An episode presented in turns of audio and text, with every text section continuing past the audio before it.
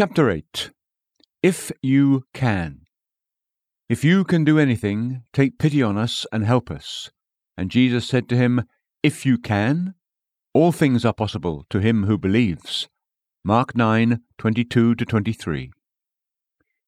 We are all familiar with the story of this youth, who was possessed by a dumb spirit, which caused him to fall into violent fits of epilepsy, and worked worse evils, casting him at times into the waters and into the fire to destroy him. The father intended to bring his child to Jesus, of whom he had heard so much, but our Lord being absent, he made his application to the disciples. They failed to effect a cure, but by and by the Master came from the mountaintop, and then the father addressed himself to the Lord. I want you to notice some lessons from this story before I come to the text. The main thought which I would emphasize is that our Lord would have us clearly know, when we seek a blessing, what it is we are really seeking. If you go to Jesus Christ for anything, either for yourself or someone else, the Saviour will earnestly desire that you know what it is that you are asking of him. You know, there is much blind praying, asking for mercies because you know that such and such words are proper, without having a clear and vivid idea of what the blessing is which is intended by those words. Now, our Saviour loves us to pray with the understanding of, and to have a consciousness of, our need, and some perception of what it is that we want him to do. Therefore, try to get into your own heart a clear notion of what it is that you are seeking, for Christ would have you know why and for what you are pleading with him. Therefore, when this man came with his sick child, the Saviour permitted him to give a statement of the case, and, with the eagerness of love, the father entered into full particulars of the evil which had befallen his son.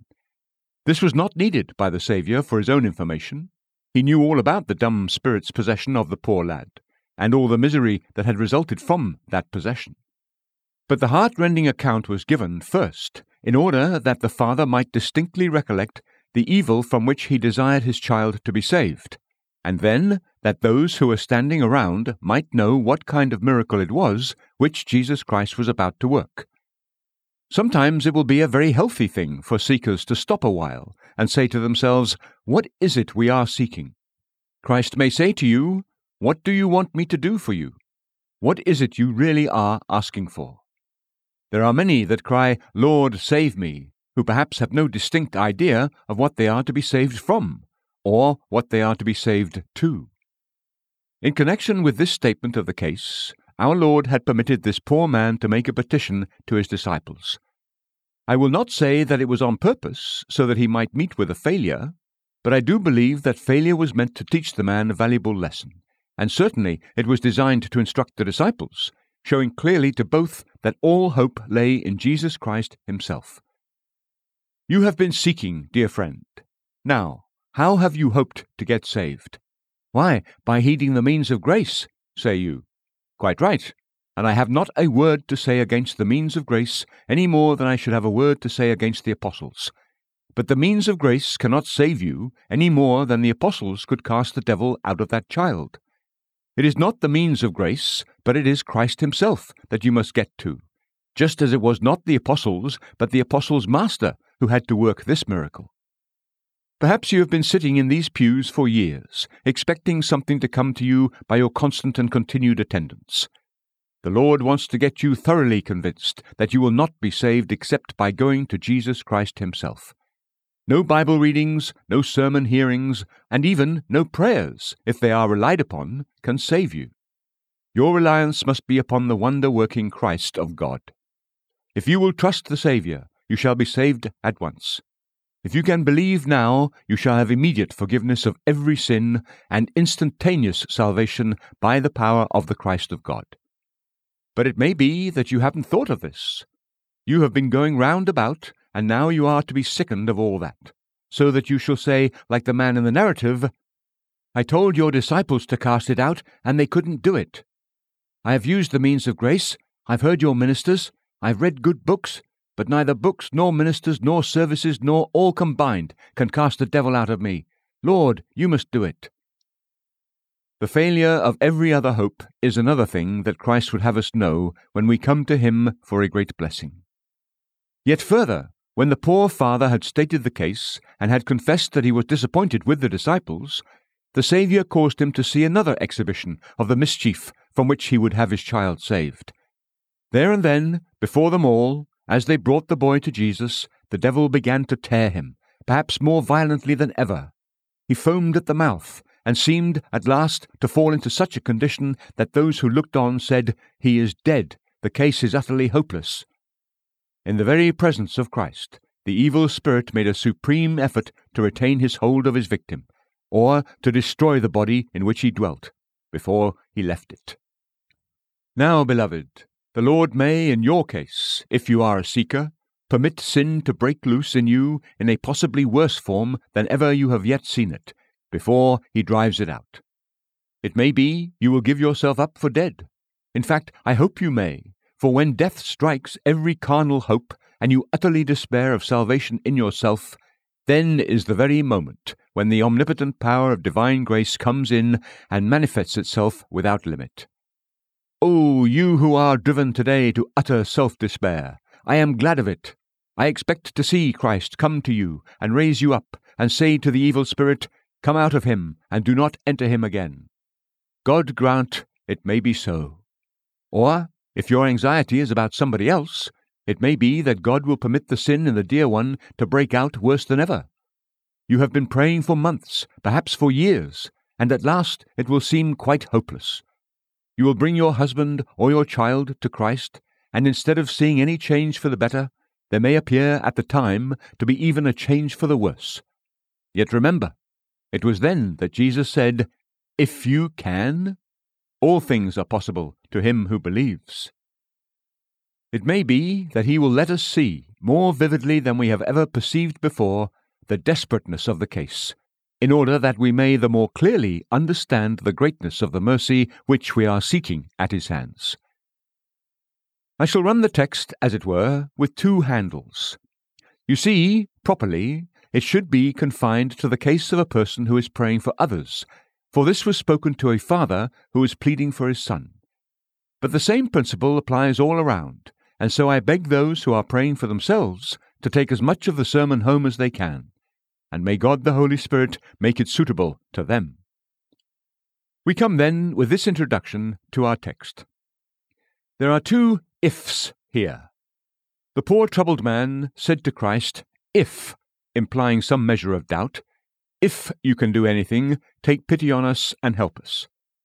Then comes the other if, when Jesus said to him, "If you can, all things are possible to him who believes." Let us begin by saying in the first place that the if is not in Christ as to whether he can save you, or as to whether, in answer to prayer, he can save the object of your anxiety. There really is no if in reference to Christ, though it is quite probable that your unbelief is suggesting some doubt about his love or power or willingness to save. There cannot be any if about Christ being able to save a sinner or to do anything, because first he is God's beloved Son. Upon the snowy slopes of Hermon, down whose steeps he had come to confront the multitude in the plain, Christ had been transfigured, and in all his glory he had shone like the sun in the presence of his three disciples, whiter than the snow which lay around them. And out of the cloud which overshadowed them there had come forth a divine voice, "This is my beloved Son, listen to him." Now, if Jesus Christ is such a favourite of heaven, the darling of the eternal Father, will he deny him anything? I do not say that if as being at all doubtful about the matter. The revelation of the glory on the mount and the voice out of the opened heavens are evidence enough of his sonship. Even the devil himself could not deny that Jesus was the Son of God. In the wilderness of temptation he indeed said, "If you are the Son of God, command that these stones become bread." But he knew in his heart that Christ was truly the Son of the Most High God.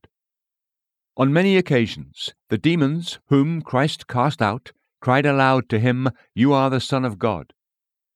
Being God's true Son, can anything be impossible to him? Did he not say, "All authority has been given to me in heaven and on earth"? When I think of the love which God bears to his dear Son, I cannot imagine him stinting Christ in power to bless. He is able to save unto the uttermost all that come unto God by him, for he is the everlasting Son of the eternal Father. And remember next, if that argument is not enough, that Jesus Christ is God. After that, can there be any if as to his power? What is there that God cannot do? He has made this world. He has made those millions of worlds that adorn the midnight skies. But all that God has ever made, though it be far beyond our conception, is but as a speck compared with what he could make if he pleased. He has done exceedingly great marvels, such as have astounded men. But all that God has ever done is as nothing compared with what he could do if he willed to do it. For with him all things are possible. And Jesus Christ, being very God of very God, means that all things are possible with him. He can save everyone present in this house now. Breathe a believing prayer to him, and you will prove his power, for he will save you. His word runs very quickly, and if he does but send it forth, it will belt the world, and within the next few years, if he chooses so to work, all nations shall call Jesus blessed. But when you and I have one of God's promises to plead with him, we may know most surely that he will keep it. We never need insert an if as to whether he can or not. Oh, beloved, if we were more wicked than we are, he could change us, and if our children or our friends were sunk in sin more deeply than they are, which God forbid they should be, he could still save them. The Lord's hand is not so short that it cannot save, nor is his ear so dull that it cannot hear. Fie on you, you doubting one! Shame on you, you trembling heart! There cannot be any if with the Christ of God, God's favoured Son, yes, God's equal, who is girded with omnipotence. And in the third place, remember that, as Saviour, works of grace are easy for him. If you will but think just for a minute of what he has done in order to provide for man's salvation, I think you will see there cannot be any if with him. See him hanging on the accursed tree, nailed up to the gallows that he may die. His pains of body are inconceivably great, but meanwhile he is forsaken of his God and is brought into unknown tortures of soul. That is the Son of God who is dying so.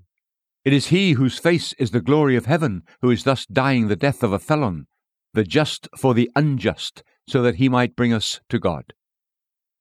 I have such a conviction of the power of Christ's death that if it were revealed to me that, on the cross, he redeemed not only one world, but also as many fallen worlds as there are stars, I could well believe it.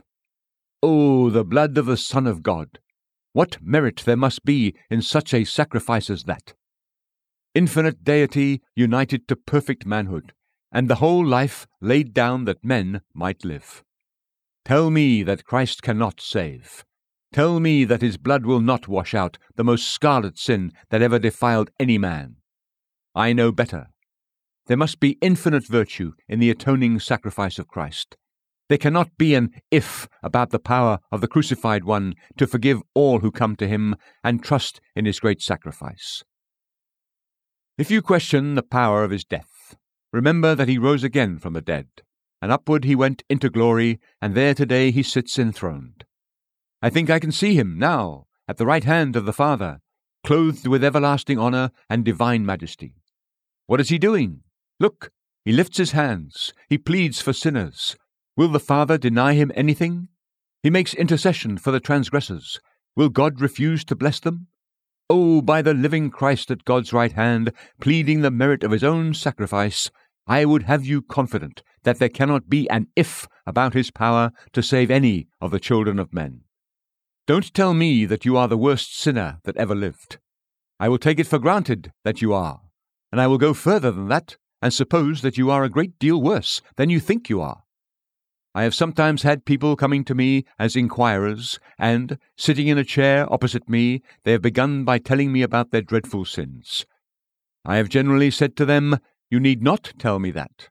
I have not the slightest doubt that you are 1,000 times worse than you tell me, or than you think you are. You are only fit to be cast into hell." And then they say, "Ah, it is so, it is so." Right glad am I to hear them consent to the verdict, for that is the sort of people that Jesus Christ came to save. Do you think that he came to redeem some little miserable morsel of a sinner who never did anything very much that was wrong? Well, very likely he did, but he came to be a great Saviour for great sinners. Suppose that some day you come and, with glowing enthusiasm, tell me there is a great doctor in London. I should probably say, what does he do? He has a large number of patients, you answer. But what does he do? I say again. At length you give the astonishing reply, he cures bad fingers. Well, I don't see much in that. But suppose, on the contrary, that in answer to my question, what does this great physician do that you are so enthusiastic about, you are able to give a true report and say, he has restored a great many persons who were given up by everybody else. He can cure the very worst diseases. In fact, they say that if a man were almost dead, he could make him alive. Why, then indeed I would begin to sing his praises too, and if I were diseased, I would go to him for a cure. I am more confident about the power of Christ to heal. For to him I went when my sin was past all human remedy, and he made me every bit whole. There's no language strong enough to tell of his power to save and bless. If you believe that my master can only save a small sinner, who has only a little imperceptible sin about him, I tell you that you do not know him. He is a great Saviour for great sinners, and however grossly guilty you may have been, lament it, mourn over it, but remember that Christ is able to save even the very chief of sinners.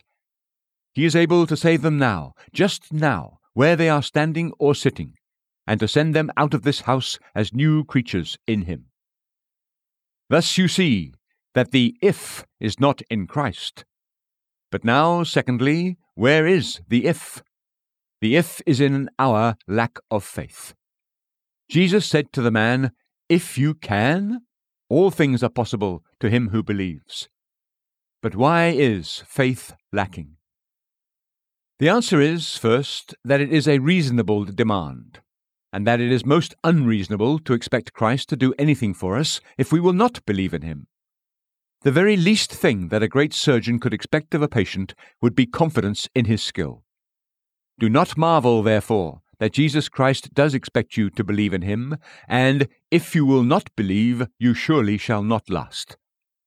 If you refuse Christ your confidence, you cannot wonder if he refuses you his salvation. If you can.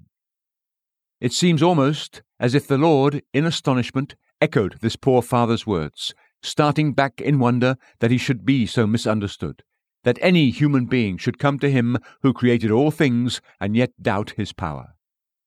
The poor leper, who came to him after the Sermon on the Mount, had a different way of expressing his misgiving. He said, if you are willing, doubting not Christ's power to heal, but his willingness to do so. I know not which is worse, but I'm sure that both are unreasonable, for if either the willingness or ability is absent, Christ cannot be a Saviour for sinful men. But, as we often sing, he is able, he is willing, doubt no more. Faith is lacking in the next place because it is for God's glory. It would not be for Christ's glory to bless those that do not believe in him. Shall he reward unbelief? Will you have it said that Christ came to this earth, and that he lived and died for the salvation of sinners, and that, after that, though a man would not believe in him, he still gave him pardon and mercy? No. There shall never be such a thing as a pardoned unbeliever, a saved man who does not believe in Christ. That would be to the dishonour of Christ, and would make him to be rather the patron of sin than the saviour from sin. Faith is required, then, so that God may have the glory of man's salvation. This faith is also for our own good. Our Lord meant to bless that poor man by healing his child, but he meant to bless him doubly by healing him of his unbelief, for it is indeed a horrible weakness for a man to lack faith in his Creator. It is an appalling disease of spirit for a man to be doubtful of his God. I have looked down the list of crimes, and though there are some that are truly abominable, yet when I have looked into the very foulest transgression, I have not seen anything so vile as the sin of a man who doubts the love and power of Christ who died that men might live. This is the masterpiece of hell's temptation. We are led farthest away from God when we doubt the love which He has sealed with the blood of His own heart. It is therefore for our own good that we should believe. Here and always, God's glory and our good are closely joined. To glorify God will be to enjoy Him forever. Faith, then, is a reasonable, glorious, and blessed thing, and in the sinner's case, it is absolutely necessary to salvation. We must believe in Jesus Christ if we would be saved. But can't we be saved without believing? No. What will become of us if we don't believe in Jesus Christ? Well, I will make no ifs nor ands about that. He who has disbelieved shall be condemned. I don't care to beat about the bush, or seek for any more refined version of the text. Let it stand there in its own terrible simplicity. He who has believed and has been baptized shall be saved, but he who has disbelieved shall be condemned. If you don't believe in Jesus Christ, you will be condemned, whatever that means. And it means something truly terrible. To be condemned by God and driven from His presence because we don't believe in Him. There's no help for it, for there is no other salvation, and there is no other door of hope except through faith in the appointed Saviour of mankind. As John Newton, that great sinner saved by marvellous grace, says, "The worst of all diseases is light compared with sin. On every part it seizes, but rages most within. 'Tis palsy, poison, fever, and madness all combined, and none but a believer the least relief can find." There is where the if is then. It is in our lack of faith. But now, in the third place, let me ask, what puts the if there? Why is it that we cannot believe? If some unprejudiced person, who before had been totally unacquainted with the Bible, read it for the first time, and was asked, "Is it a hard thing that God asks of men in order for their salvation that they should believe in Jesus Christ whom He has sent?" Any unsophisticated mind would reply, "No, that must be the easiest thing in the world, for God cannot lie." Such a verdict would be absolutely true, for the gift of His Son, whom He loved as He loved Himself, proves the honesty of God, and leaves no room for doubt as to the certainty and the heartiness of His willingness to bless the sons of men. God could not be false, and could not go so far with the falsehood as to give His own Son to die. That is altogether inconceivable. It seems of necessity, then, that God is true in declaring that He will save those who trust in His Son. And it looks, at first sight, as if it would be the simplest thing in all the world to trust in Jesus Christ, and so indeed it is. But why is it that there are any ifs about it? Why is it needful that Christ should say, "If you can believe"? The reason is because we are alienated in heart from God. If we were right with God, faith would be a matter of necessity. But we don't love God. By nature we even hate Him, and that's why we don't trust Him. It would be a very wretched thing to meet with a young man who, if you were speaking to him in praise of his father, should say, "I don't believe in my father." If you continued, "But your father is a man of the highest integrity," would it not be sad to hear him reply, "I can't trust him"? "Oh, but your father is kindness itself," you might add. And if the lad said, "Yes, I hear what you say, but I don't believe it. I can't trust him," you would know that there was some dreadful family feud, or some most unhappy circumstance that had twisted that youth's mind so that he didn't love his father, and therefore didn't believe in him. Supposing his father to be a man of undoubted repute and integrity, the last thing that you would expect to happen would be that his own son would say, "I cannot believe him." Now, concerning God, who among us will so blaspheme as to say that He was ever false? Yet men do say it, and do not seem at all startled at what they have said. Though it is written, "The one who does not believe God has made him a liar," men will still calmly tell us, as if it were an amiable weakness rather than a sin, "Sir, I can't believe in Christ. I can't believe in God." It is then because you are alienated from Him, because you don't love Him. Lament this, confess it before God, and when your heart is renewed by His grace, then faith will come as a matter of course. Another reason for this if is that we are idolaters by nature. No, say you, we're not idolaters. I say we are idolaters by nature, all of us. For what is an idolater but one who wants to have an idol, or a something which he can see and trust in, and which shall represent to him the invisible? The Roman Catholic becomes an idolater as he puts before him the crucifix, or some precious relic of the saints. But you may become an idolater too, without seeming to be so superstitious. You are such indeed, if in earthly provisions, for instance, you cannot trust God. If before you trust Him you need to have your income regularly guaranteed, it is not God you then trust, it is the money. So with your soul. You could trust God, you say, if an angel were to come from heaven to speak, or if you heard a voice in the night. So then, it's not God that you would trust, but an angel or a voice. You want something to see and something to hear. It is ingrained in human nature thus to seek a sign. But what is that but idolatry? Oh, that we would get rid of this and say, God is invisible. I am not to expect to see Him. I am to trust Him. I am to believe that He who made the heavens and the earth, and who gave His Son to die, will save me. And lo, I put my trust in His dear Son once and for all. Another reason why this if comes in is because we measure God by ourselves. We cannot think that God can forgive us because we find it so hard to forgive our fellow creatures. We cannot conceive that God will do it freely, from no motive but that of pure grace, because we are so greedy. We want to be paid for what we do, and unless we can see some chance of reward somewhere or other, we are very slow to make anything like a sacrifice. So we think that God is altogether such as we are, whereas you remember it is written, For as the heavens are higher than the earth, so are my ways higher than your ways, and my thoughts than your thoughts. We measure God by our fellow men. We say, Such and such a one is very good, but he would never forgive after this fashion. He would give generously, but he certainly wouldn't give after the style that God is spoken of as giving.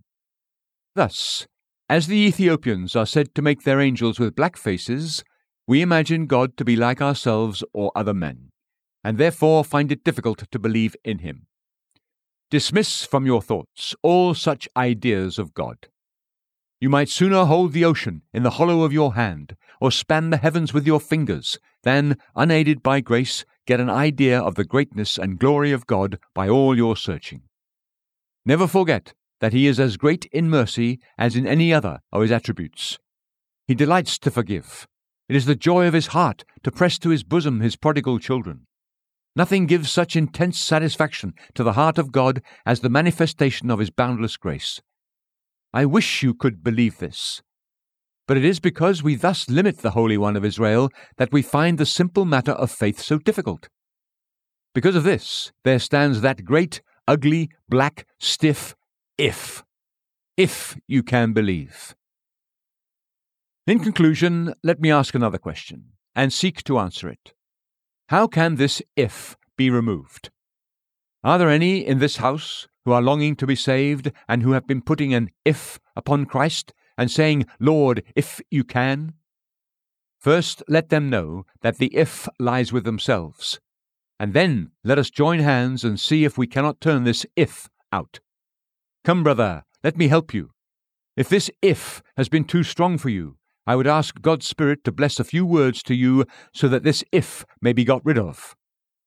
With reference to that other if which came from the lips of the leper, and to which I have already referred, I heard of a little girl whose mother found her one day with a carving knife and the family Bible. What are you doing? She asked her child, in some anxiety for the safety of both the child and the book. Oh, mother, she said, I was reading about that man who came to Jesus and said, If you are willing, you can make me clean. And I thought he ought not to have said if to Jesus. So please, mother, I'm scraping it out. A very good thing to do with all our ifs. How shall we go to work with this one? Well, we had better imitate this man with his epileptic child possessed of a devil. First of all, You must confess the faith that you have. This man said, I do believe. There is something in that. If you cannot go as far as you'd like to, go as far as you can. What do you believe about Jesus Christ? Come, poor dear trembling heart, and run over in your mind now what you do believe about him. I think I could have said, before I really did trust Christ, Lord Jesus, I believe you are the Son of God. I believed that. I never doubted it. And I believe that you are sent to be the Saviour of men. I do not know that I ever doubted that. Some of you from your childhood have believed that too. Your mother taught you that, and when you read the Scriptures, you were sure of it. Well now, just turn that over. Lord, I believe you are the Son of God. I believe you are God. I believe you are able to save. I believe your precious blood takes away the sin of all who trust you. I believe that whosoever trusts in you has everlasting life. I believe that you have sent your gospel into the world, saying, He who has believed and has been baptized shall be saved. Lord, I believe all this. That is a matter to be very thankful for. And yet, do you know that it is a matter that will condemn you unless you go farther? Because if you believe as much as that, you ought to believe more. I can understand the atheist or deist not trusting Christ. I can understand the Socinian not trusting Christ. But if you are sound in your doctrinal beliefs, I cannot think of an excuse for you why you should not trust Christ. If a man says to me, I believe you, sir, to be a thief, I cannot trust you, that is perfectly consistent, is it not?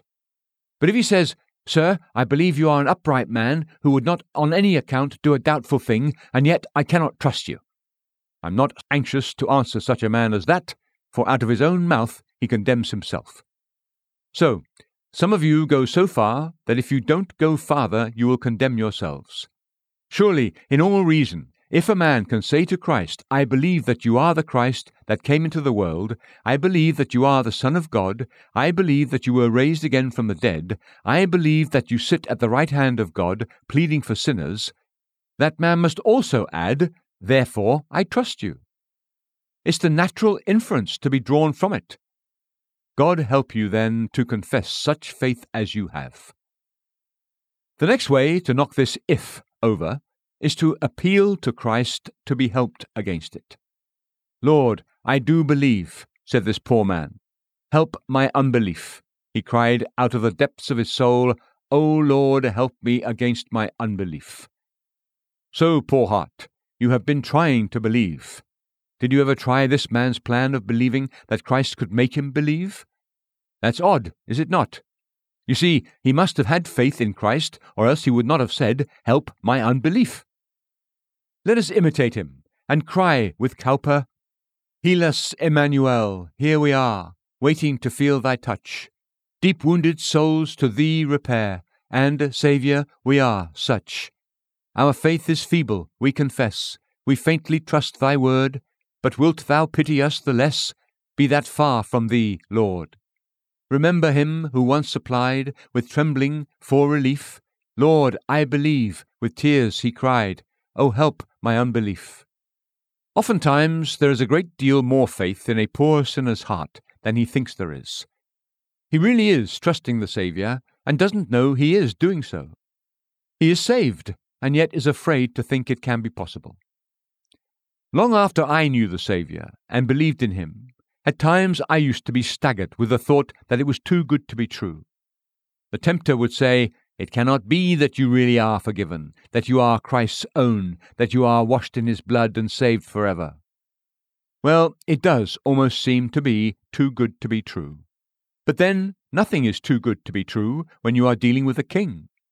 If it be a king who is about to act, we say that the grander and kinglier a thing is, the more likely it is to be done. But rise higher than kings. If it is excellent, if it is infinite, if it is altogether inconceivable but for its having been revealed, then it is the more likely to be true, for it is more like God. Oh, then, I pray you, bring your unbelief before Christ and let it die in his presence. Unbelief does not like the cross.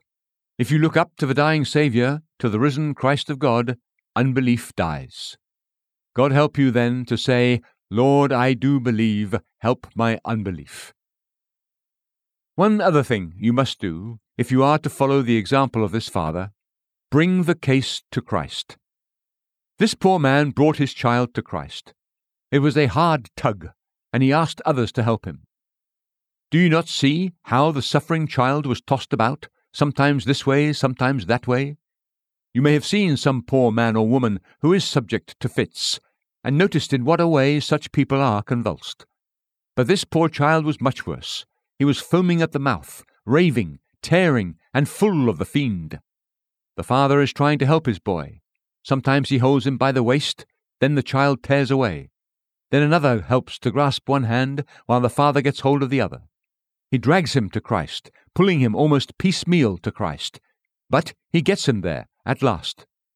"Bring him to me," said Christ, and what better could the Father do, or can you do, than obey the command and bring your loved one?